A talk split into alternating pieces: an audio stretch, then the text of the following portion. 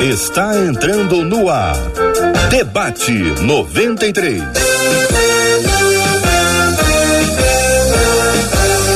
Realização 93 FM. Um oferecimento Pleno News. Notícias de verdade.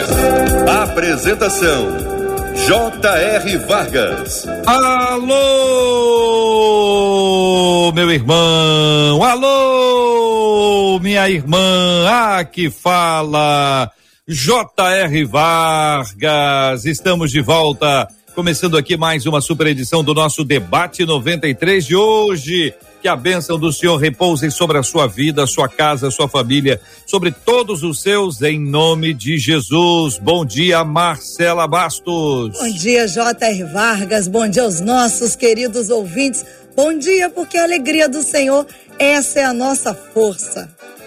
Bom dia para quem nos acompanha pelo Facebook da 93 FM. Estamos transmitindo com imagens agora pelo Facebook da 93 FM. É só buscar no Facebook Rádio 93 FM. Vai encontrar com a gente ali também no canal do YouTube da Rádio 93 FM. Só fazer a sua busca no YouTube Rádio 93 FM. Você vai encontrar com a gente, vai acompanhar o nosso debate 93 e tanto no Face quanto no YouTube tem sala de conversa, tem um chatzinho ali para você ah, dar bom dia, paz do Senhor, shalom, graça e paz, abençoar a vida de quem chega. Se é a primeira vez que você está aí, é só avisar que você vai ser acolhido com muito carinho, com muito amor, como somos acolhidos em nossas igrejas. Bom dia para quem nos acompanha pelo site da Rádio 93 FM, rádio93.com.br. Você acompanha com áudio e vídeo as transmissões do nosso debate 93. É claro, bom dia especial para você que nos ouve em 93,3 megahertz. Nos deixe entrar na sua casa, aí no seu trabalho, no seu carro, na sua cozinha, para você que leva a gente a 93 FM para todo lugar que você vai através do nosso app. Aliás, se você não tem, baixa aí app da Rádio 93 FM. Você pode tirar férias, mas não vai tirar férias da gente não, viu? E bom dia, boa tarde, boa noite para você que está nos ouvindo nas nossas plataformas de streaming, Spotify, Deezer, Apple e Google Podcast.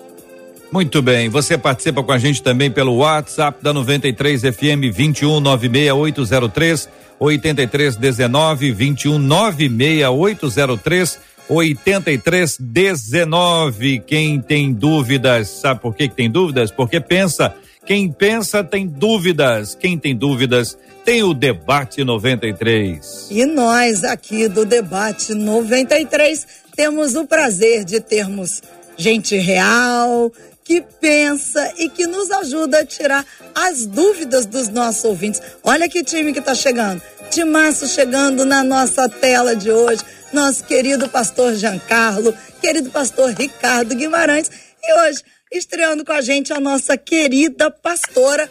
Presta atenção, JR. Jaque Hayashi. Ela pediu para ser chamada de Jaque Hayashi. Muito bem-vindos aqui eu gosto ao debate do, Eu gosto do Hayashi. Hayashi. O, o, o, esses sobrenomes japoneses são bem legais. Hayashi. Hayashi, viu, Giancarlo? Você não fica rindo aí, não. Você fica aí, entendeu? Trata de falar direitinho, viu, Ricardo? Bom dia. Bom dia para o pastor Ricardo, pastor Giancarlo, para a pastora Jaque. Sejam todos bem-vindos ao debate 93 de hoje. Vamos ao nosso tema, minha gente. O tema 01 do programa de hoje. Ouvinte encaminhando dizendo o seguinte: em Mateus 5, versículo 8, é o texto que a nossa ouvinte envia. A Bíblia diz: Bem-aventurados os puros de coração, porque verão a Deus. O que significa pureza de coração? Essa pergunta vai estar na nossa tela daqui a pouquinho, porque ela vai ser uma pergunta primeira para ser feita. Pureza tem a ver com a questão sexual e, portanto, é algo mais cobrado de solteiros. Ah, então só os solteiros têm que ser puros, os casados não. Pureza tem a ver com esse aspecto sexual, minha gente. Por que devemos ter um coração puro? Como se alcança esse coração puro? São as perguntas que vão ser feitas para você e daqui a pouquinho nós vamos perguntar o que significa pureza de coração. Daqui a pouquinho, porque agora vou começar pelo pastor Giancarlo. Pastor, a gente precisa explicar um pouquinho o versículo. Então, cada um de vo vocês, sem entrar nas perguntas ainda, vamos trabalhar esse contexto aqui do texto, as bem-aventuranças e o significado. O que é que significa? Como é que a gente pode eh, explicar isso de maneira tranquila, simples, para todo mundo ouvir? esse texto de Mateus, capítulo 5, versículo 8, porque a base bíblica para nós é fundamental para tudo que a gente faz. Pastor Giancarlo, começando com o senhor, querido. Bom dia, bem-vindo. Bom dia, JR. Bom dia, meu amigo. Que alegria, que privilégio, que honra estar aqui com você, viu? Bom dia, Marcela. Que alegria, que privilégio. Jaque Hayash. Olha aí, cheguei. Jaque Hayash. Bom dia também, pastor Ricardo. Ah, bom dia a todos os ouvintes e a todos os seguidores da rádio. É, é uma questão, JR, simples, uma questão simples, a pureza de coração, mas é também ah, uma questão muito profunda, por isso ela deve ter toda a nossa atenção. Jesus, quando está ah, tratando das bem-aventuranças, ele está como que inaugurando uma nova era, a era do evangelho daqueles que agora serão reencontrados, regenerados, transformados a partir de uma outra ótica, que é a ótica do Evangelho. Então, aquela ideia que um sacrifício, que uma oferta poderia resolver todos os problemas, que é uma questão externa, o que eu dou, o que eu entrego, quanto eu faço, é, a, a, ótica que até aqui, até esse momento onde Jesus cita ah, e inaugura esse texto, é, é a ótica vigente. No entanto, a partir de agora, Jesus diz o seguinte: é preciso que você se reencontre em você mesmo a partir da lógica do, do Cristo, do sacrifício. Então, a pureza de coração não é necessariamente somente ah, o meu comportamento. Então, ah, como ah, eu posso até citar um texto de Salmos 51, quando Davi diz assim: Cria em mim, ó Deus, um coração puro e renova em mim uh, um espírito firme e, e, e traz em mim um espírito firme. Então a ideia é então que eu me reencontre em mim mesmo e eu seja regenerado, porque eu posso ter um bom comportamento e uh, as pessoas olharem e dizerem assim: o Jean é um sujeito puro de coração, mas aqui eu estou cheio de caraminholas, de maldades e de maus pensamentos. Muito bem. Pastora Jaque Hayashi, seja muito bem-vinda ao debate 93. É um privilégio tê-la aqui conosco. Que pensa, querida irmã, sobre esta perspectiva inicial aqui, olhando para o texto bíblico? Bom dia, pessoal. Sabia que eu nunca falei numa rádio? Essa é a primeira é. vez. Olha que legal, vocês vão fazer é. parte da minha história. que prazer estar aqui com vocês. É, eu amei ouvir o pastor Giancarlo e, Giancarlo, e eu queria só é, trazer a minha perspectiva né, dessa questão da, da, dessa passagem de Mateus 5,8, porque realmente o pastor João Carlos ele falou né, que é uma nova época depois que Jesus vem do Evangelho, mas quando a gente olha aqui em Mateus 5,8, em outras traduções está assim, né, bem-aventurados limpos de coração. E essa palavra limpo, puro, nessa passagem, é, Jesus está falando a palavra que se chama, eu não sei falar direito, mas é tipo kataros, o que significa limpo, e essa mesma passagem ela é usada lá em João 15, quando Jesus fala que ele é a videira e que nós precisamos ser poldados, né, sermos limpos, tirar para que possa frutificar. Então, dentro do, do Evangelho, né, dentro do Novo Testamento, a palavra pureza, ela tanto tem a ver com a nossa pureza física, quando a gente lê lá em 1 Coríntios 6, 18, 19, né, que fala sobre fugir da impureza, que aqui é a palavra porneia, que tem a ver sim com pureza sexual, mas em Mateus 5, 8 tem a ver com pureza geral, porque nós somos corpo, alma e espírito. Seria ótimo né, se a gente fosse espírito que anda, então não precisava se preocupar com o corpo nem nada. Mas nós somos corpo, alma e espírito. E aí, quando Jesus fala em João 15, ele fala da importância de estarmos inseridos nele, recebendo dele essas verdades, e aí mudar o nosso comportamento, não só com relação ao nosso corpo físico, mas com relação aos nossos sentimentos, a maneira como a gente age, conosco, com as outras pessoas, a maneira como a gente enxerga Deus e que a gente vai produzir fruto quando a gente está nele. E esse fruto tanto é o fruto de Gálatas 5, como também é o fruto do Evangelho, né? De novas conversões, de pessoas sendo transformadas, daquilo que a gente está realmente levando para as outras vidas. Então, quando Jesus fala aqui em Mateus 5, 8 sobre bem-aventurados limpos de coração, são aqueles que se permitem serem podados por Deus, tirando da gente tudo que não pertence a Ele e fazendo com que a gente permaneça em Jesus Cristo produzindo fruto. E a pergunta que gerou né, com relação a esse versículo é se ela era específica sobre a parte sexual. E não, ela não é específica só a parte sexual, mas ela é realmente voltada para tudo que a gente faz, seja conosco, com as outras pessoas e com relação a Deus. Então, eu vejo esse versículo, Mateus 5, uhum. 8, nessa perspectiva. Vou conectar esse texto com Mateus 23, 27. Se vocês quiserem abrir abram aí que vai ser interessante a gente ter essa, essa conexão entre os textos e vocês vão dizer se tem conexão ou não. Eu trago o texto e vocês vão expor a opinião de vocês sobre esse assunto, uma vez que se trata de limpo ou puro de coração. A pergunta é quem é que consegue identificar que o coração está limpo ou é limpo ou está limpo e puro? E aí, Mateus 23, 27, Jesus diz: Ai de vós, escribas e fariseus. Na versão que eu estou lendo aqui, é a versão revista e atualizada, na sequência vem entre vírgulas a palavra hipócritas. Então você tem escribas e fariseus, hipócritas. A leitura poderia ser assim, porque, aí vai explicar. Sois semelhantes aos sepulcros caiados, que por fora se mostram belos, mas interiormente estão cheios de ossos, de mortos e de imundícia.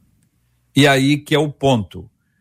O coração limpo e puro, mas do lado de fora. Aí você tem o processo invertido, né? Do lado de fora limpo e puro, mas do lado de dentro sujo. Tem conexão esses dois textos aí, pastor Giancarlo, pastora Jaque? Fique à vontade. Tem sim, JR. Inclusive, eu comecei minha perspectiva abordando a, essa direção, porque a pureza de coração não é, não existe uh, um medidor uh, externo para que alguém possa classificar. A, a, gente tem estereótipos que às vezes dizem: puxa vida, aquele irmão parece tão santo, aquele pastor parece tão ungido, aquela pessoa parece tão consagrada, mas não é possível que alguém dê conta da pureza do outro, senão de si mesmo.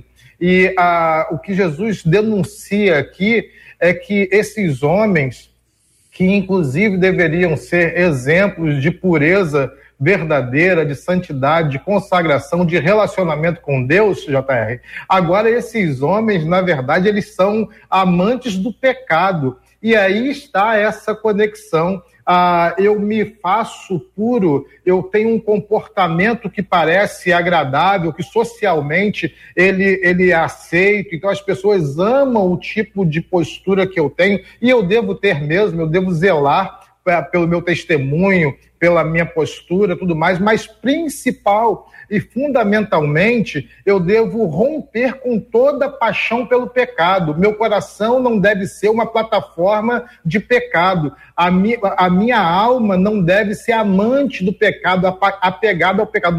Ao contrário, eu devo sim romper. Ah, não é isso que Natan denuncia em Davi, dizendo: Ó oh, rei, você é esse homem. Ah, Natan faz uma exposição de um cenário dizendo a Davi sobre uma questão de justiça, de afeto, de amor, de uma família pobre, de uma família rica. Davi denuncia dizendo: Ah, esse homem tem que morrer. E Natan diz: Você é esse homem que está em pecado. E Davi, então, reclama ao Senhor, dizendo: Cria em mim, Senhor, um coração puro, porque ele agora deseja abandonar o pecado. Deve ser essa a nossa prática, então, deve ser esse o nosso desejo, para que a gente alcance coração puro, romper definitivamente com o pecado. E aí, pastora Jaque? Plenamente, é isso mesmo. É, quando a gente vê esse versículo, ele é justamente a mesma palavra, né, que é usada em Mateus quando Jesus fala sobre bem-aventuranças e quando ele fala que é, eles estavam cheios de ossos e também de imundícia, é de com relação a, ao seu comportamento moral. Então, exteriormente, eles pareciam perfeitos, mas dentro eles estavam cheios de imundícia. Então, os pensamentos, talvez aquilo que eles estavam criando si realmente estava todo podre, estava morto, eles precisavam de vida. Então, assim como o pastor João Carlos falou, né, a gente precisa entender que a partir do momento que a gente tem um novo nascimento em Jesus, e Paulo ele deixa isso muito claro, ele fala, né, se vivemos no Espírito, andemos no Espírito. Então, infelizmente, hoje, tem muita gente que fala, ah, eu tenho um novo nascimento, mas está aí produzindo as obras da carne. Mas a gente é chamado para viver no Espírito e andar no Espírito. Esse é talvez o maior desafio para todos nós. É ter essa consciência da necessidade de obedecermos, de entender que a pureza não tem só a ver com o tipo de roupa que a gente usa, mas tem a ver com aquilo que a gente vê, tem a ver aquilo que a gente permite crescer dentro dos nossos pensamentos, tem a ver com as conversas que a gente tem, enfim, é muito além de um simples exterior. Ele engloba todo o nosso ser e a gente precisa entender que existe bênção para a obediência e existe realmente castigo para a desobediência. Pastor Ricardo Guimarães, muito bom dia, querido. Seja bem-vindo ao debate 93 de hoje. Estamos aqui pensando juntos sobre a relação desse texto que nós já lemos inicialmente, de Mateus 5, com a descrição de Mateus 23, versículo 27, que conta sobre a fala de Jesus. Ai de vós, escribas e fariseus hipócritas, porque sois semelhantes aos sepulcros caiados que por fora se mostram belos, mas interiormente estão cheios de ossos de mortos e de toda imundícia. Que pensa o senhor sobre esse assunto, pastor? Bom dia, J.R. Vargas, é uma alegria estar aqui. Bom dia, Marcela Bastos, pastora Jaque Hayashi né? e Giancarlo, pastor é uma alegria estar de volta a essa mesa dos notáveis, né? E poder ter o privilégio de compartilhar. É, realmente, Mateus capítulo 5 foi dado por Jesus como a constituição do reino dele, né, para os cidadãos do reino, esses novos cidadãos, esses, esses que nasceram de novo.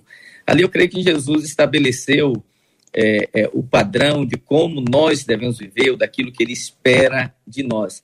E esse contraste que ele faz com os grupos religiosos né, do seu tempo é para mostrar que as coisas de Deus são de dentro para fora, né? E não de fora para dentro. Então, por fora, o que, que eles, eles tinham uma aparência de santidade, de pureza, de religiosidade, de cumprimento literalista né, da, da, da, da lei mosaica, mas interiormente em pureza eu, eu a pastora Jaque falou aqui, né, sobre pessoas que às vezes não não, não, não expressam essa pureza, tá cheio de, de maldade, enfim, eu me perdi aqui a conexão, não consegui é, é, é, receber todo, todo, todo o conteúdo que ela falou. Mas na hora que ela falou, me veio aqui a lembrança. JR, nós vamos tentar aqui, pastor Ricardo, nós vamos tentar reconexão com o pastor Ricardo. A gente está com um certo problema aqui na conexão do pastor Ricardo, mas a nossa equipe já está aqui se movimentando para a gente restabelecer. Mas antes, JR, deixa eu aproveitar, que sei que você vai retomar o debate, mas a Jacila Pereira, nossa ouvinte, ela já disse assim: olha, vocês me alegram quando chegam sorrindo. E em seguida, pastora Jaque, a senhora, você falou que é a primeira vez que você está falando em rádio. E é assim que os ouvintes da 93 recebem os debatedores com muito amor e muito carinho. Aí ela disse assim, a propósito, bom dia, porque em japonês eu sou a Jashila. ela escreveu e pediu para poder te dar esse bom dia especial. Que bonitinho! eu e Giancarlo vamos ficar esperando o significado dos nomes, o que é que significa isso. Tem, deve ter algum significado especial. Tem, Marcela? Eu acho que é carinho e amor.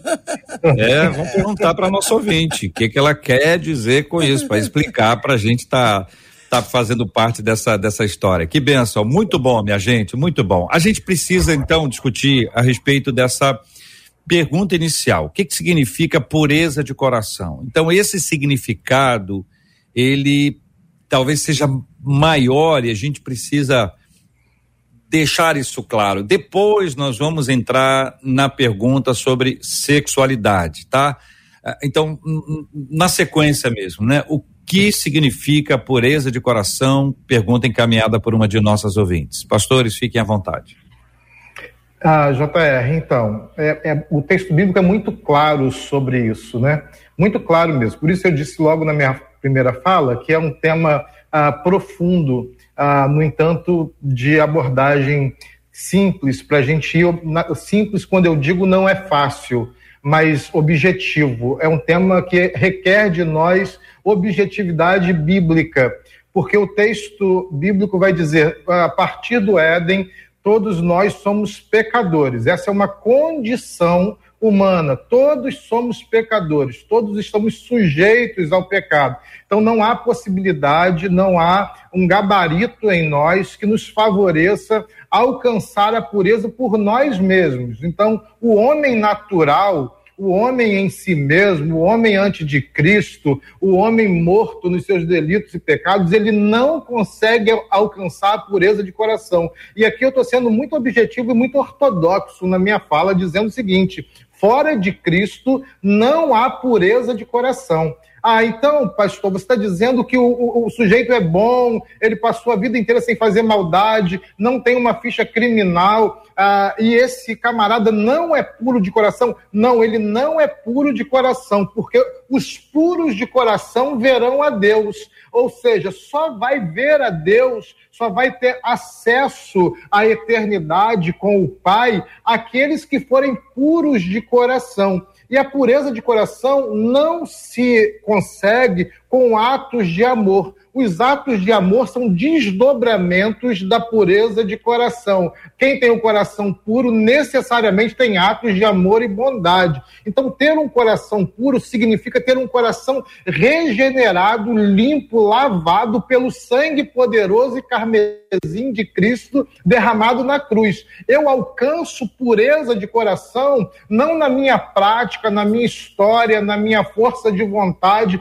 nos meus exercícios, na minha generosidade, mas eu alcanço pureza de coração em Cristo, porque Cristo sim vai garantir que não haja nenhuma condenação, que não haja pecado sobremaneira ao seu próprio sangue. Então agora eu passo a ter um coração puro e a desejar a pureza, como diz o apóstolo Paulo, não que eu tenha alcançado, mas prossigo para o alvo pelo prêmio da soberana vocação em Cristo Jesus. Não é isso mesmo? Então, a pureza de coração é uma condição para aqueles, respondendo então objetivamente sua pergunta, JR, a pureza de coração é uma condição para aqueles que estão em Cristo Jesus. Pastora Jaque. Hayash. São a Hayashi paraibana, né? Porque assim, eu casei com um japonês, então é uma mistura de Paraíba com Japão, ficou maravilhoso. Mas quando a gente vê essa questão, é exatamente o que o pastor Jean falou, né? Não tem como a gente ter um coração puro se a gente não estiver em Cristo Jesus. Você pode ter atos de bondade, mas isso não significa que você tem um coração puro. E esse coração puro, essa palavra puro, essa palavra limpo, ele direto com aquilo que Jesus falou em João 15. A sua vida é verdadeira, o meu pai é o agricultor, aquele que estando em mim não der fruto será cortado e lançado no fogo.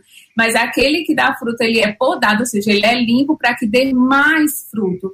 E então, quando a gente entende isso, essa limpeza, às vezes a gente tem uma vida que às vezes a gente está passando por dificuldades, a gente está enfrentando problemas, e não necessariamente todos os problemas e dificuldades que a gente passa é tudo enviado do demônio, né? Ah, é, isso é do diabo. Nem sempre é. Às vezes é um processo de poda que Deus está nos preparando para que a gente possa produzir mais fruto.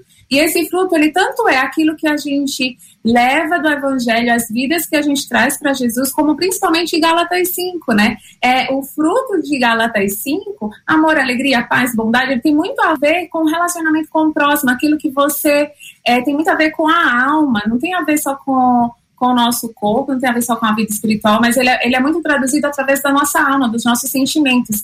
E às vezes é engraçado que as pessoas falam assim, ai, eu não tenho paciência, eu não tenho domínio próprio. Então imagina, o domínio próprio está totalmente ligado com a pureza sexual também. Então se você não tem controle do seu corpo, você vai sair aí pegando todo mundo.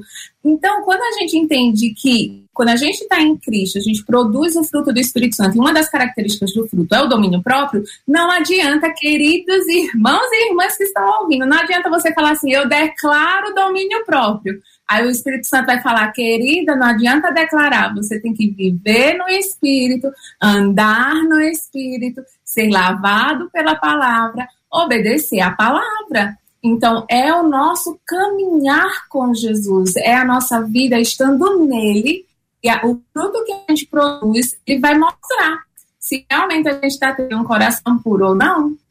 Então, tem que ter muito cuidado, né, como cristão, a gente ter vida no espírito legal, muito bom, isso é ótimo. Mas a gente precisa andar no espírito também. E é esse que vai fazer que Jesus fala, né, com a, a lavagem da palavra, ele vai nos limpar a poda, o sofrimento, as dores também nos limpa, também nos lava e vai fazendo com que esse nosso coração fique cada vez mais limpo, mais puro diante de Deus.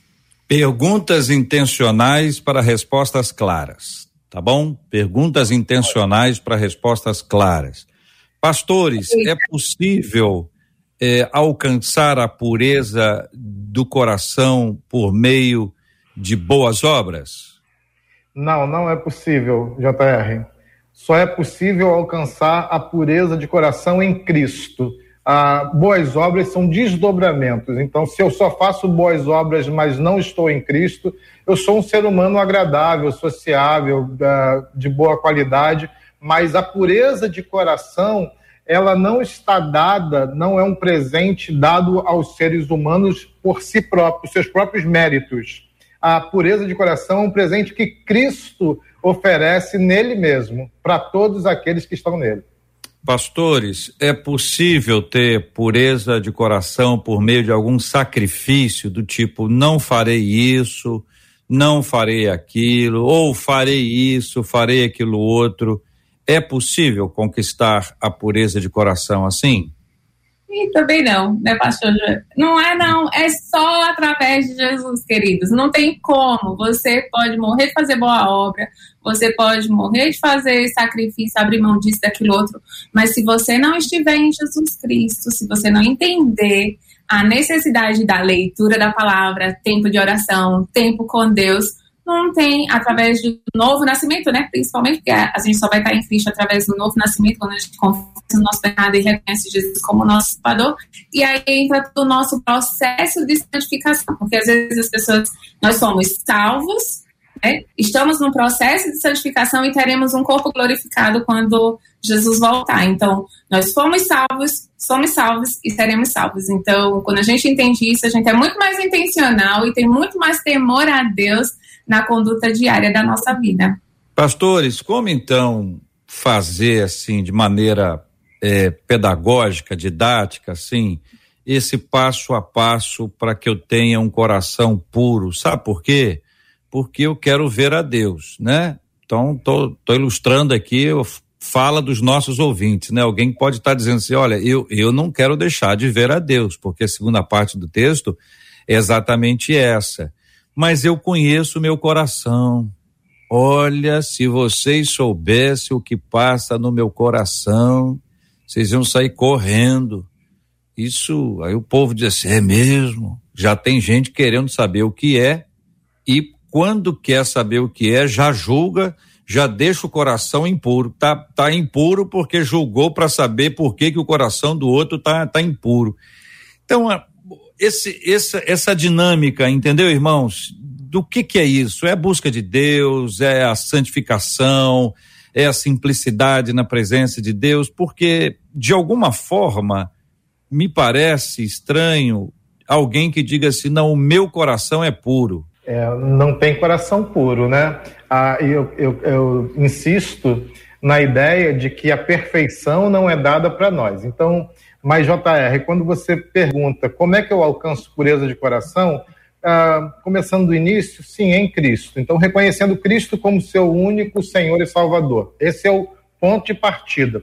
Segundo lugar, então vou dar um passo a passo aqui, ah, JR, como você pediu. Primeiro passo, reconhecer Cristo como seu uh, Senhor e Salvador. Isso é o primeiro ponto. Uh, Para começar, eu quero alcançar um coração puro, eu quero ver a Deus, reconheça Jesus. Segundo passo, eu passo a romper com tudo que contrapõe os valores do reino. Então eu, eu passo a romper com o meu pecado. Ah, e isso aqui é uma luta diária, porque você vai ler o apóstolo Pedro e ele vai dizer a sua luta diária é a luta, a luta contra a carne, a, entre a carne e o espírito a, apóstolo Paulo vai dizer a mesma coisa. A sua luta principal é entre a carne e o espírito. Então, a, o, o, ser humano, em, depois da conversão, ele continua tendo maus pensamentos. Ah, isso, JR, basta dizer que durante a pandemia aumentou em 40%, aumentou em 40% o número de, de pessoas que consumiram pornografia durante o isolamento social. Nesse número, eu, eu preciso dizer, existem crentes. Então, crentes que se sujeitaram ao pecado. Então, a gente precisa romper, dizer assim: eu preciso me exercitar contra o pecado. É difícil, é difícil. A gente cai, cai, a gente patina, sim, todo mundo. Ah, tanto é que a Bíblia faz essa consideração, né? Quem está de pé, cuide para que não caia. Porque, porque se você não cuidar, se você não cuidar, você cai. E o terceiro passo, ah, então, primeiro eu disse, aceitar a Cristo. Segundo, é sua responsabilidade, lutar contra o seu próprio pecado. E o terceiro passo, encher-se do Espírito. E eu enuncio nessa ordem mesmo. Cristo, a romper com as minhas mazelas, com os meus pecados, com as minhas lutas, experimentar as minhas lutas com o desejo, com o foco de vencê-las, sejam quais forem quais forem sexuais ou o que seja. E a terceiro, encher-se do espírito. Como que eu me encho do espírito? Com disciplinas espirituais, orando, falando com Deus, buscando na palavra, meditando na palavra e, sobretudo, obedecendo a palavra. Pastora Jaque. Vamos lá, eu concordo exatamente isso. Eu, é, são os passos que o pastor Jean trouxe, mas às vezes as pessoas perguntam: ai meu Deus, tá bom, mas o como que eu vou tomar essas decisões para que eu possa estar tá obedecendo? Então, o pastor Jean ele trouxe, né? O primeiro passo é você realmente ter um novo nascimento, estar inserido em Cristo. Só que miserável homem que sou, né? Aquilo que eu quero fazer não faço, aquilo que eu não quero fazer eu faço. Porém, a palavra de Deus ela fala muito sobre sabedoria. E a pessoa, muitas vezes, né, nós erramos porque não tomamos decisões sábias, nós baseamos as nossas decisões apenas no que é certo ou errado. Agora, como cristão, errado não deve ser nem opção, né? Mas às vezes as pessoas ficam, ah, isso é certo, então eu vou. Só que a Bíblia fala que a nossa decisão não tem que ser baseada naquilo que é certo, mas naquilo que é sábio. E a sabedoria, ela só vem a partir do temor ao Senhor. É o princípio da sabedoria, tá lá em Provérbios. Então, decisões sábias só podem ser tomadas por pessoas que são cristãs. Não existe uma pessoa sábia que não seja cristã, porque a sabedoria, o princípio dela é o temor ao Senhor. Então, quando a gente entende, as pessoas que estão aqui ouvindo, né? Ah, mas como que eu posso, por exemplo, o pastor Jean falou que 40% aumentou em 40% a acesso à pornografia. E, e, também dentro do, do, contexto cristão. Agora, essa pessoa, quando ela acessa a pornografia, ela precisou tomar várias decisões não sábias até acessar esse site. Então, por exemplo, eu falo muito para os adolescentes: é errado ter televisão dentro do quarto, por exemplo? Não é errado, mas será que é sábio você ter uma televisão dentro do quarto, dentro de um adolescente, onde ele pode ter acesso a tantos programas durante a madrugada? Às vezes não é sábio. É certo é, você, por exemplo, ah, você pegar carona com um amigo do, do trabalho todos os dias. Não é errado pegar carona, mas será que é sábio você se envolver emocionalmente é, pegando carona todos os dias, tomando essa decisão, né, fazendo essa escolha que aparentemente é certa, mas que você pode estar se envolvendo e daqui a pouco caindo em adultério, lascívia, prostituição. Então, quando a gente entende isso, dentro desse passo que o pastor Jean falou, eu, eu colocaria muito decisões, decisões pessoais, né, decisões baseadas em sabedoria. Então, a gente, em Galatas 6, fala sobre o princípio da colheita. Aquilo que a gente semeia, a gente colhe. Então, às vezes, as pessoas elas não conseguem entender porque não tem temor a Deus, então elas não conseguem tomar decisões sábias e aí começa a colher um monte de escolhas não sábias que fizeram que levam para esse lugar de impureza.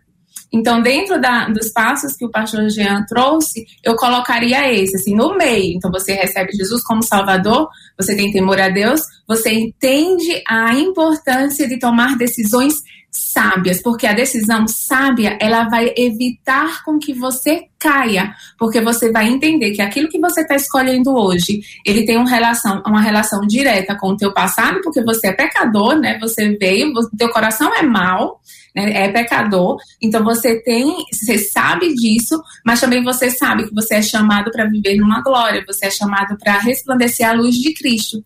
Então a decisão que você toma não é baseada só num desejo momentâneo, em um momento, em uma situação, mas você entende que existem consequências posteriores e existe temor a Deus, você precisa obedecer, assim como o pastor Jean falou, das disciplinas espirituais. Então a gente só vai conseguir ter decisões sábias quando a gente lê a palavra. Como que você vai saber se você vai estar tomando uma decisão sábia ou não? Quando você para e pergunta, espera, isso que eu estou tomando é certo, mas será que é sábio? Às vezes não é. Então eu não, eu escolho não tomar essa decisão, porque eu sei que aquilo vai ferir o meu relacionamento com Deus, aquilo vai trazer consequências na minha vida, que eu vou colher esses frutos depois, e aquilo pode, me distanciar do meu relacionamento com o Senhor. Faz sentido? Ajudou. Faz sentido. Quero agradecer a palavra de ambos e dizer que estamos de volta com o pastor Ricardo e quero agradecer a a insistência dele com as conexões, porque isso é realmente uma coisa que não depende da pessoa, né? A gente depende da conexão aí, que às vezes está boa, às vezes não está.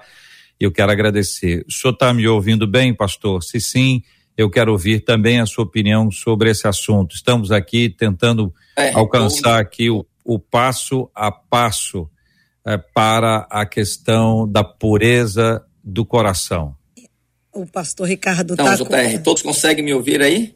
Estamos com delay, delay Marcela. Avisa ele que sim, que está com, com essa dificuldade, vamos reconectá-lo ou vamos continuar com ele. Vamos lá, parte técnica que resolve. Vamos tentar ouvir o pastor agora com delay mesmo. A gente fica quietinho, ele fala e depois a gente tenta a reconexão de novo. Coloca a trilha para não ficar seco aí, porque é rádio. Senão o pessoal acha que está fora do ar. Pastor Ricardo, queremos ouvir a sua fala sobre esse assunto. Estamos tratando aqui a questão do passo a passo da pureza do coração. Como o senhor nos ajuda a entender e a chegar nesse ponto, querido pastor Ricardo Guimarães?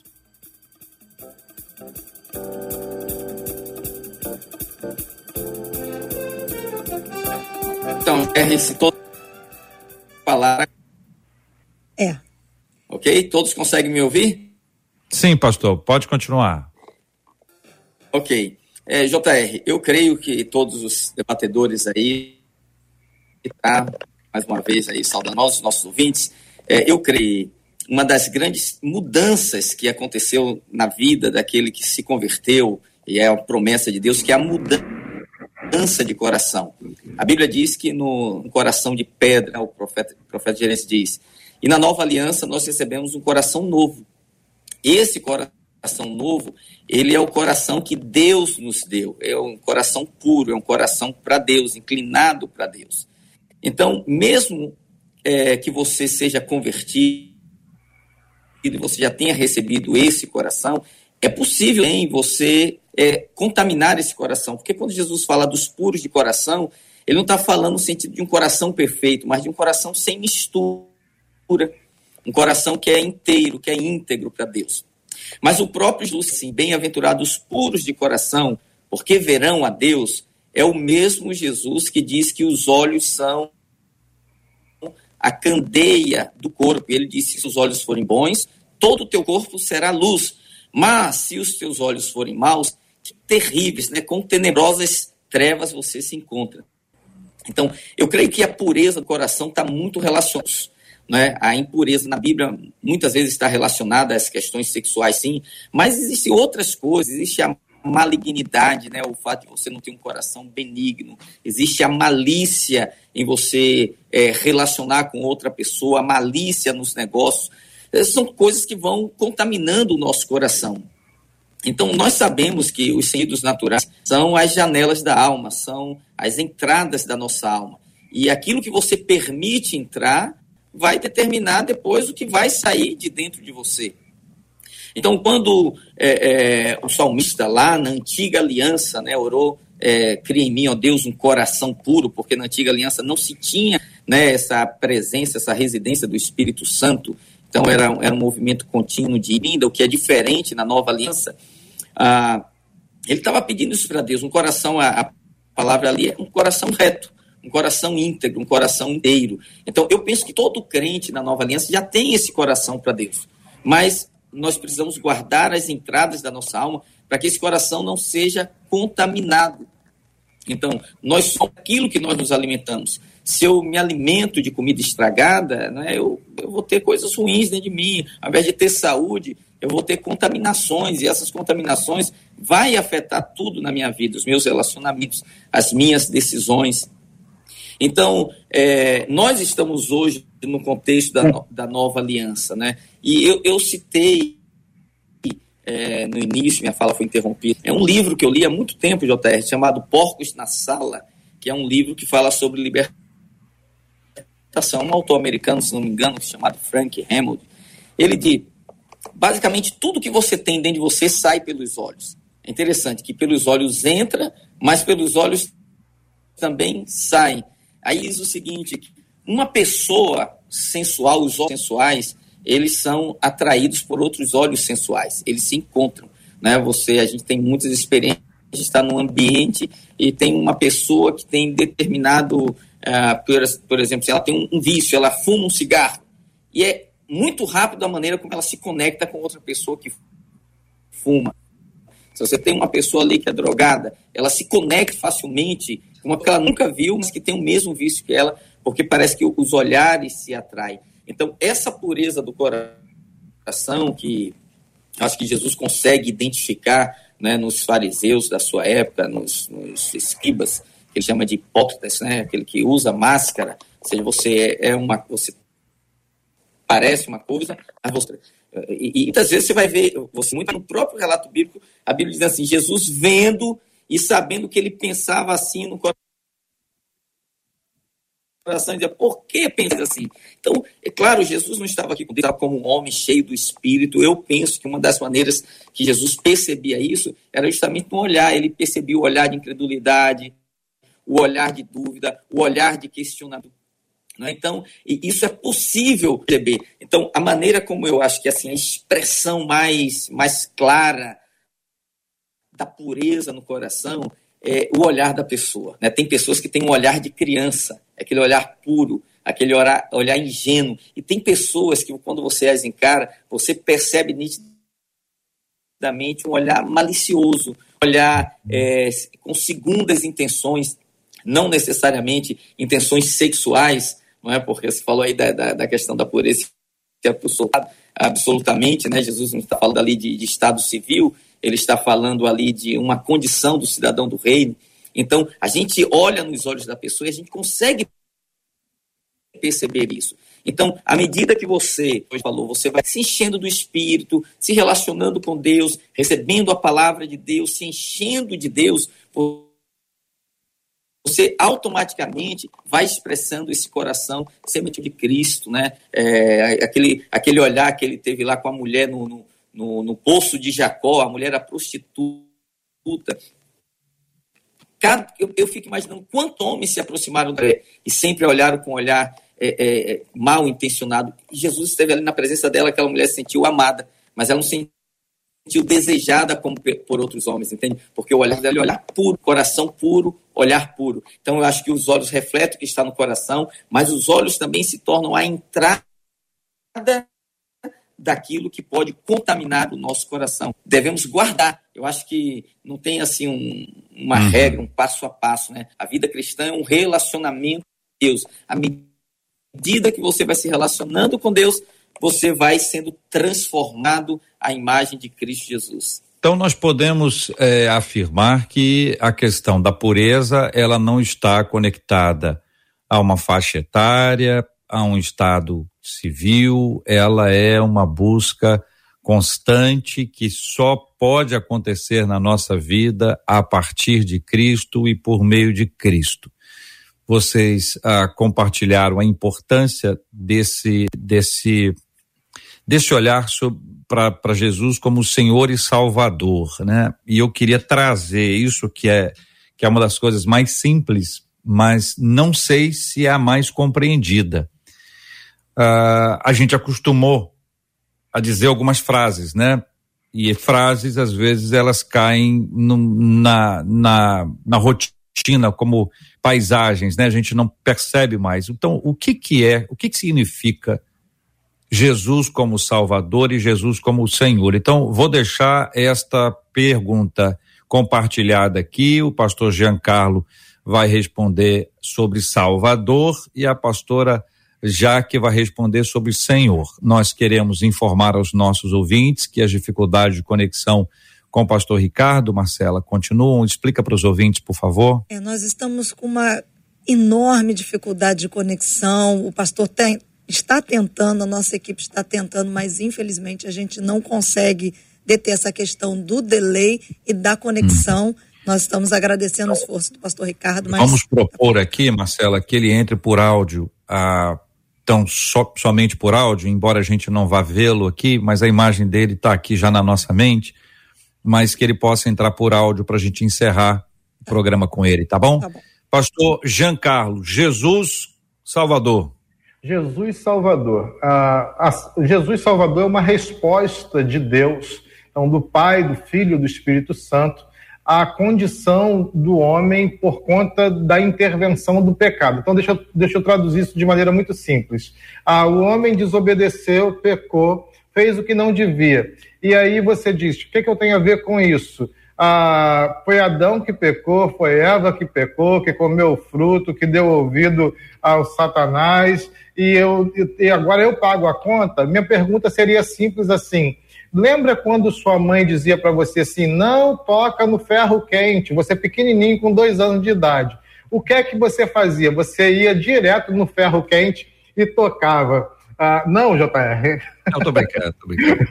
Aí, ah, quando sua mãe dizia assim, espera o bolo esfriar, não come o bolo quente porque vai te fazer mal. Aí a turma ia lá e pegava o conversa bolo. Conversa de gordinho. Conversa de gordinho, mas estou tentando, desde aquela chamada sua de 31 de dezembro, que eu estou fazendo atividade física, hein?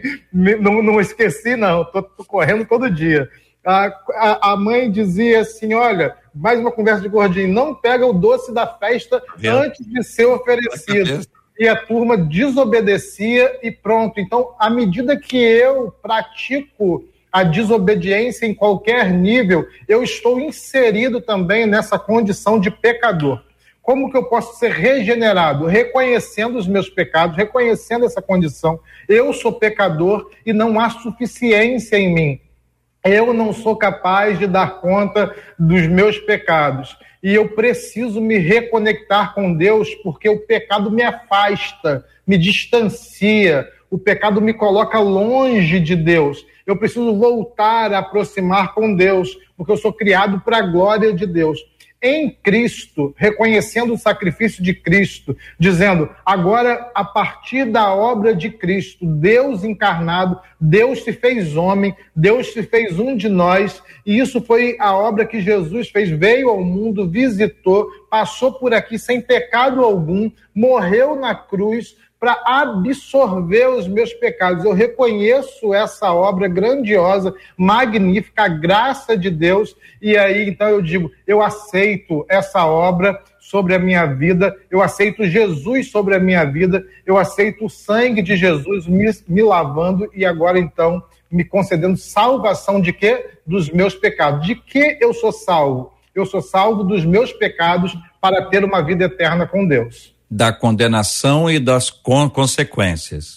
Exatamente. Então eu era, estava morto em meus delitos e pecados e ele me deu vida e esta vida, como Cristo disse, é vida em abundância. Então eu estava condenado, então eu fui salvo, como um resgate, né? Fui Pronto. resgatado, que é uma outra palavra que, que o apóstolo Paulo utiliza, resgatado. Ou então eu fui liberto do império das trevas e transportado para o reino do filho do seu amor. Então, esse é o processo de onde eu fui salvo, né? Eu fui salvo pela graça de Deus, eu fui salvo e essa salvação é, é, é uma ação divina na minha vida, e aí tem os processos humanos, que cada um tem a sua perspectiva. Compreendido. Pastora Jaque, senhorio. Muito bom, exatamente. Às vezes a gente erra, né? Ou existe é, confusão dentro do, eu falo dentro do universo cristão, porque as pessoas elas enxergam Jesus como Salvador, então ele sim, ele morreu e ressuscitou por nós, e elas esquecem que ele também é o nosso Senhor. Ou às vezes elas olham só Jesus como amigo. Então Jesus é o nosso Salvador, ele é o nosso Senhor, e como João 15 fala, ele também é nosso amigo. Então, quando a gente entende, eu vou falar agora sobre Jesus como Senhor, a gente precisa entender que nós deixamos de ser escravos do pecado e passamos a ser escravos de Cristo, como está lá em 1 Coríntios 7. Vou ler aqui rapidinho, 1 Coríntios 7, 21, 22, que fala, né? Porque o que foi chamado no Senhor sendo escravo é liberta do Senhor. Semelhantemente, o que foi chamado sendo livre é escravo de Cristo. Por preço fostes comprados é, não vos torneis escravos de homens. Irmãos, cada um permaneça diante de Deus naquilo em que foi chamado. Então, quando a gente entende que Jesus ele é o nosso Senhor e ao Senhor a gente, a gente traz obediência, então a grande comissão, os mandamentos, aquilo que Jesus falava, ele não é uma opção, é uma ordem. Ou a gente escolhe obedecer ou desobedecer, é uma escolha que a gente faz. E a nossa escolha, ela precisa estar na obediência. Então, quando a gente enxerga Jesus como nosso Senhor, a gente entende a importância de obedecer. E hoje a gente vive numa geração, né, onde as pessoas, elas, é, ideologias, algumas pessoas, elas tentam trazer Jesus desse lugar onde ele está talvez até embaixo de você, te levantando, te trazendo paz, te falando palavras lindas e você simplesmente não deve obediência a ninguém. Isso é uma mentira. E quem cai nessa mentira, talvez caia na condenação. Então, me preocupa, por exemplo, quando você vê ideologias sendo trazidas, principalmente para mulheres, né? Que você não deve ter é, esse olhar para nenhum homem, então você tem que ser totalmente independente, você tem tudo que você precisa dentro de si para você ser feliz. Isso é uma mentira, isso não é uma verdade. Nós dependemos de Cristo, a nossa felicidade depende do Senhor, porque Ele é o nosso Senhor. Então não existe isso de você ser feliz completo, sem nada e sem ninguém. Então, como mulher, né, eu estou aqui como mulher e eu falo isso, a gente precisa ter muito cuidado dentro do, do, do cristianismo para não deixar com que essas ideologias elas entrem na nossa mente e nos roube a visão de Jesus como nosso Senhor. Eu vejo, eu vi uma vez a Simone Beauvoir ela falando, né, sobre Maria que ela que absurdo uma mãe se ajoelhar diante de, do seu próprio filho. Como opressor isso é? E eu falo, meu Deus do céu, que absurdo! Isso é um absurdo. Não só a mãe se ajoelhou diante do seu filho, todos nós vamos nos ajoelhar diante de Jesus. Ele é o nosso Senhor, ele é o nosso Salvador e ele é o nosso amigo. Então, quando a gente entende isso, as nossas decisões elas se tornam muito mais temerosas diante de Deus, né? Então, nós temos aqui essa conexão que há entre senhorio e salvação para a gente conectar, para a gente encerrar. Então, ah, uma vez que Jesus me salvou, ele se tornou o Senhor da minha vida. Essas coisas estão conectadas. Não haverá salvação sem senhorio, nem senhorio sem a salvação. Existe uma frase que se repete muito, né? Seja o Senhor do seu destino, alguma coisa nessa linha, que é muito repetido hoje em dia, né? Vem, vem junto com força, foco e fé, tá no mesmo bolo de, de, de, de palavras e de entendimentos, e talvez, talvez, esta, esse tipo de frase ela seja contrária ao princípio bíblico do senhorio de Cristo, porque eu não sou o senhor do meu destino. O senhor do meu destino é o meu Deus, é o Senhor Jesus Cristo. Eu abri mão disso, eu abri mão disso por um motivo só, eu estava morto. Uhum. É isso, pastor Giancarlo, é isso, pastora Jaque? Porque se eu estava morto, Exatamente. eu não tinha destino. Efésios 2, 1, tá morto. Então, ah, você abriu mão da... Não, não abri mão, eu estava morto e foi me dada a vida. Então, é. é, esse é um processo que, não é isso? Podem, podem falar, fique à vontade esse individualismo, JR, essa coisa que é uma marca do nosso tempo, que é relativizar o princípio da palavra e a gente uh, superestimar o indivíduo o tempo todo isso depõe contra Deus. Na verdade, nós temos propósito e temos destino em Cristo. Ele é que garante, ele é quem determina sobre nós. A Jaque falou algo é, profundo demais quando ela diz assim: ah, que nós não estamos acima do nosso Senhor. Existe uma teologia na, em várias expressões da igreja brasileira que desfiguram, sabe, o, a, a, essa essa característica de Senhor em Cristo. A gente quer o tempo todo dizer o que Cristo tem que fazer por nós, a maneira como ele quer agir, como ele deve agir, a maneira como a gente quer que ele haja. Ah, então, é, é preciso reconhecer que nós, nessa história, o nosso personagem, a nossa persona, é muito definida e definitiva. Nós somos servos. Ah, Para ser mais ainda ortodoxo, como a Jaque diz, eu repito o termo, nós somos escravos de Cristo. Ele é o nosso dono. Uma, uma das dos significados da, do termo Senhor é dono. Ele é o nosso dono. Você pode trocar Senhor por dono. Então nós somos ah, pertencentes. Nós pertencemos a Cristo. Ele é, ele é um Senhor bondoso. Ele é um Senhor gracioso, mas ele continua sendo nosso Senhor e nós somos dele. Quero dizer para Jaque que às vezes vendo um filme ou lendo um livro, a gente escuta uma frase e tem a música, tem o personagem, tem a história, e é uma coisa que a gente diz, é isso mesmo, né? Uhum. Ah, então tá no filme do Nelson Mandela e ele teria dito esta frase, é um poema de um poeta britânico, e a frase é o seguinte: não importa o quão estreito seja o portão, e com repleta de castigos seja a sentença. Eu sou o dono do meu destino. Eu sou o capitão da minha alma. Então, Mandela é um símbolo mundial, né? De, de, to, de, todas as, de todas as áreas. Mas essa frase, que não é dele, ela pode bater, né? ela pode, pode confrontar, ela pode contraditar esse princípio do senhorio de Cristo na nossa vida. Ou não, Jaque? Sim, é. Ele pode achar que é dono do destino. Uma coisa é você achar. Sim. E aí entra muita questão. Tá bom, você acha, você acha que seu corpo, suas regras, você acha que você é dono do seu destino, você acha que você pode fazer o que você. Ok, você acha. Mas você precisa entender que você achando ou não, isso não é uma verdade. Então, quando a palavra de Deus fala, né, de, lá em Provérbios sobre os nécios, que são justamente as pessoas que não têm sabedoria, ela, ela, ela até fala, né, que a, a, a falsa impressão de bem-estar deles vai levá-los à perdição. Então, sim, tem muita gente que está feliz, que está dizendo, ah, eu tá tudo bem, eu sou dona do meu destino, eu faço as minhas escolhas, eu, eu posso sim decidir o que eu vou ser, para onde eu vou. Sim, essa tua falsa impressão de bem-estar vai para o buraco. Não tem, não, tem, não tem uma resposta mais simples do que essa. Sim, você pode escolher, mas você vai colher os frutos dessa escolha.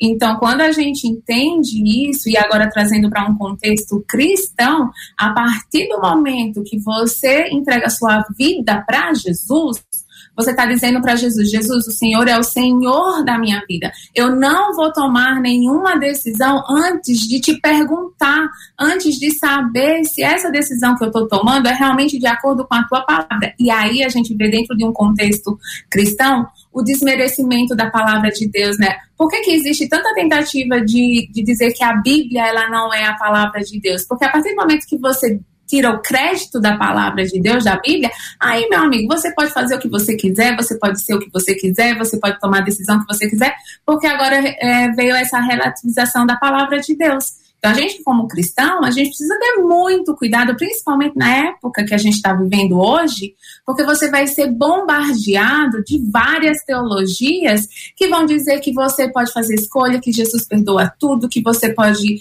ser salvo, mas continuar vivendo a tua vida. E João 15 não fala isso. A Bíblia não fala isso. Então você pode fazer escolhas? Você até pode, mas a, a colheita ela vai chegar para todo mundo. E quando a gente tem esse entendimento, isso gera um temor nas nossas vidas. E o temor do Senhor é o princípio da sabedoria. Então, quando você tem temor a Deus, você vai olhar esse povo falando esse monte de coisa, vai falar, ok, Se você quiser, eu sento com você, a gente conversa, eu tento trazer luz para você conseguir enxergar, mas eu não vou seguir isso que você está falando, porque eu sei quem Deus é, eu sei quem eu sou, eu sei o que Jesus fez e eu sei para onde eu vou. Aleluia. então, Segue. E tudo isso com esse sotaque da Paraíba que é sensacional. Muito bom.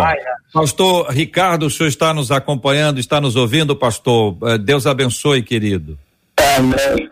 Amém, JR Vargas. Eu consigo ouvir perfeitamente, não consigo, é, consigo ver. ver. mas vocês não conseguem me ver.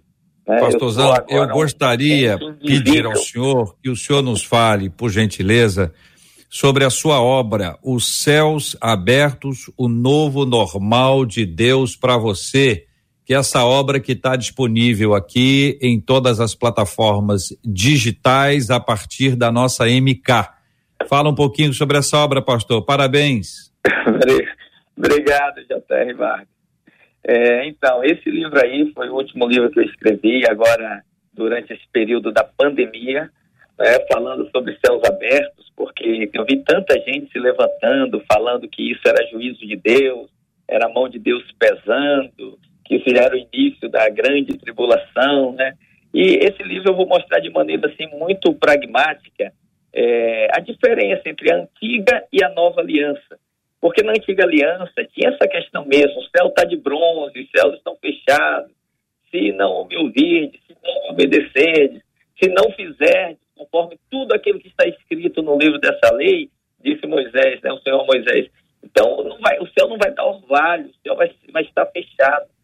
E hoje, nós estamos na nova aliança, né? Desde que Jesus pisou aqui na terra, inaugurou o seu ministério, né, anunciando o reino de Deus, é uma nova era começou, né? E ela começa com os céus abertos, desde o batismo de Jesus, que os céus se abrem, e o pai diz: Este é meu filho amado, dele a minha alma se compraz. Né? Então, o que, que, acontece? Muita gente ainda ora hoje, dizendo: Senhor, abre os céus, canta, né? abre os céus. Eu pergunto: será que os céus estão fechados?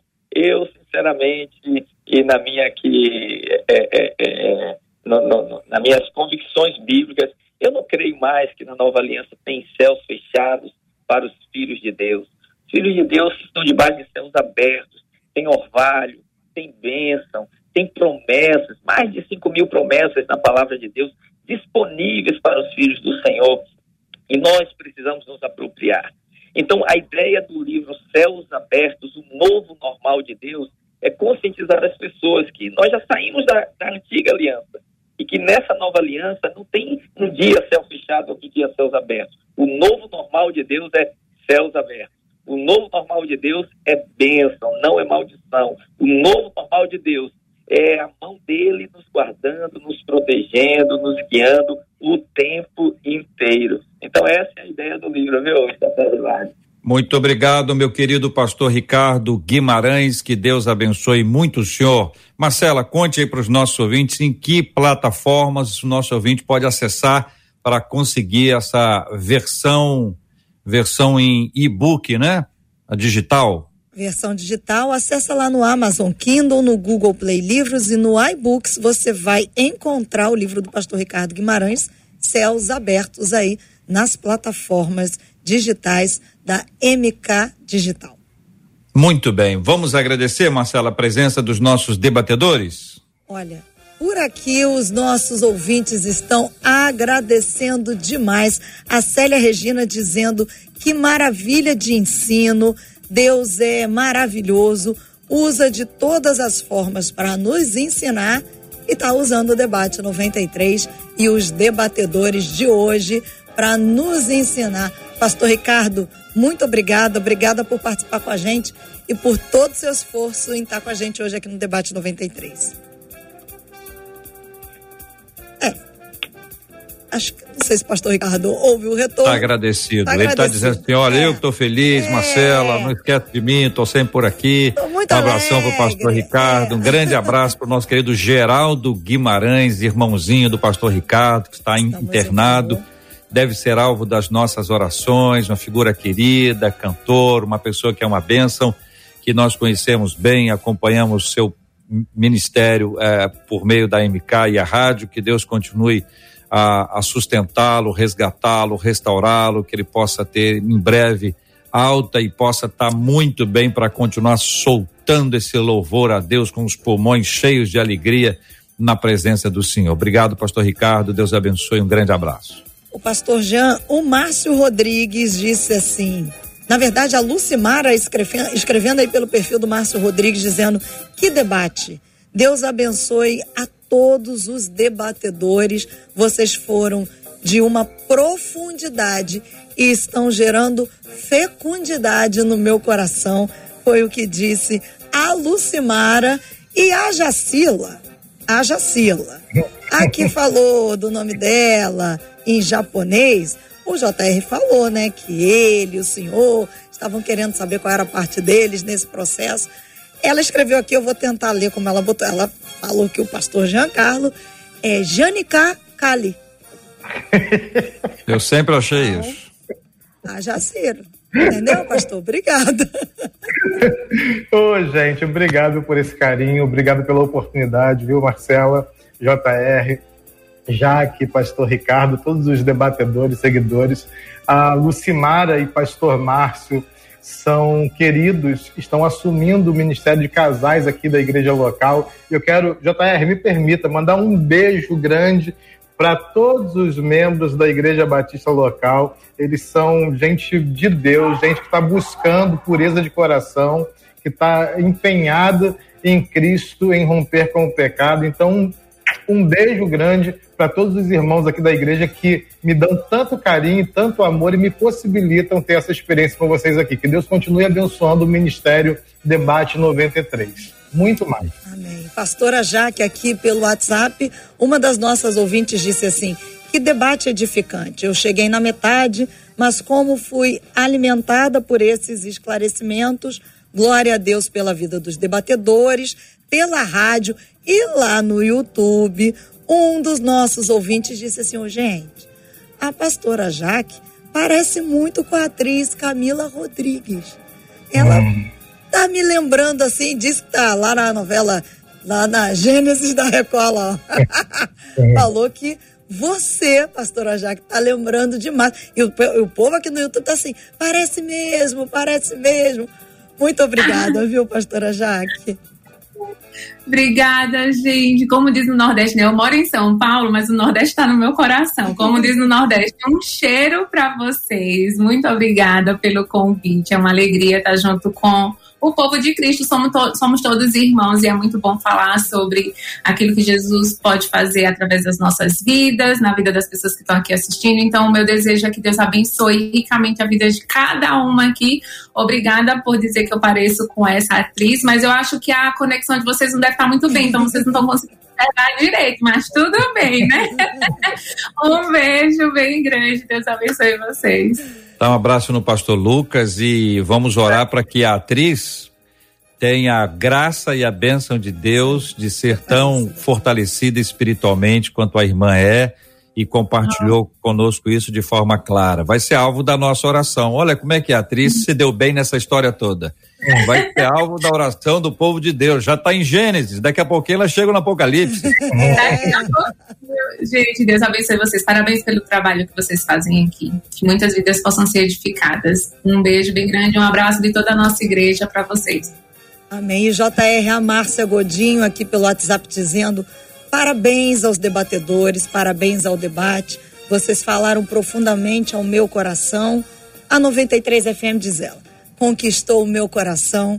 Um abraço a todos os nossos ouvintes. Como é bom estarmos juntos de segunda a sexta-feira, aprendendo e crescendo no nosso Deus. Fim de semana abençoado e até segunda-feira.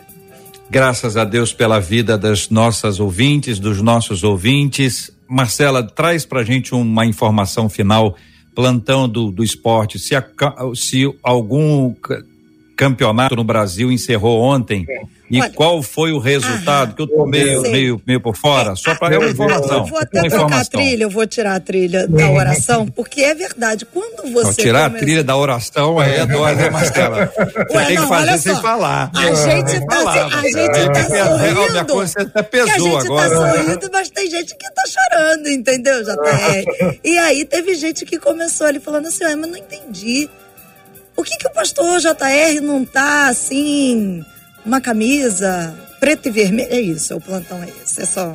É. Entendeu? Não, mas qual é a informação que você traz aí pra gente? Ué, Ué você não sabe? Nós somos o povo da cruz, JR, é isso? Oito vezes. Oito! Nós somos o povo da cruz. Ao Oito. Flamengo? É. Ah, então a informação é esta. É. Parabéns aos rubro-negros e Vamos em frente, vamos em frente. Um abraço para todo mundo, gente. Que o final de semana seja muito abençoado. Estamos no YouTube, estamos no Spotify, no Deezer, em todas essas plataformas de podcast para você estar tá compartilhando com a gente. A pastora Jaque vai orar conosco, pastora. A gente tem orado todos os dias assim, pelo tema que a gente está discutindo, e em seguida nós oramos pela cura dos enfermos e consola os corações enlutados. É a nossa oração já talvez há mais de uma década sempre apresentando este ponto, né?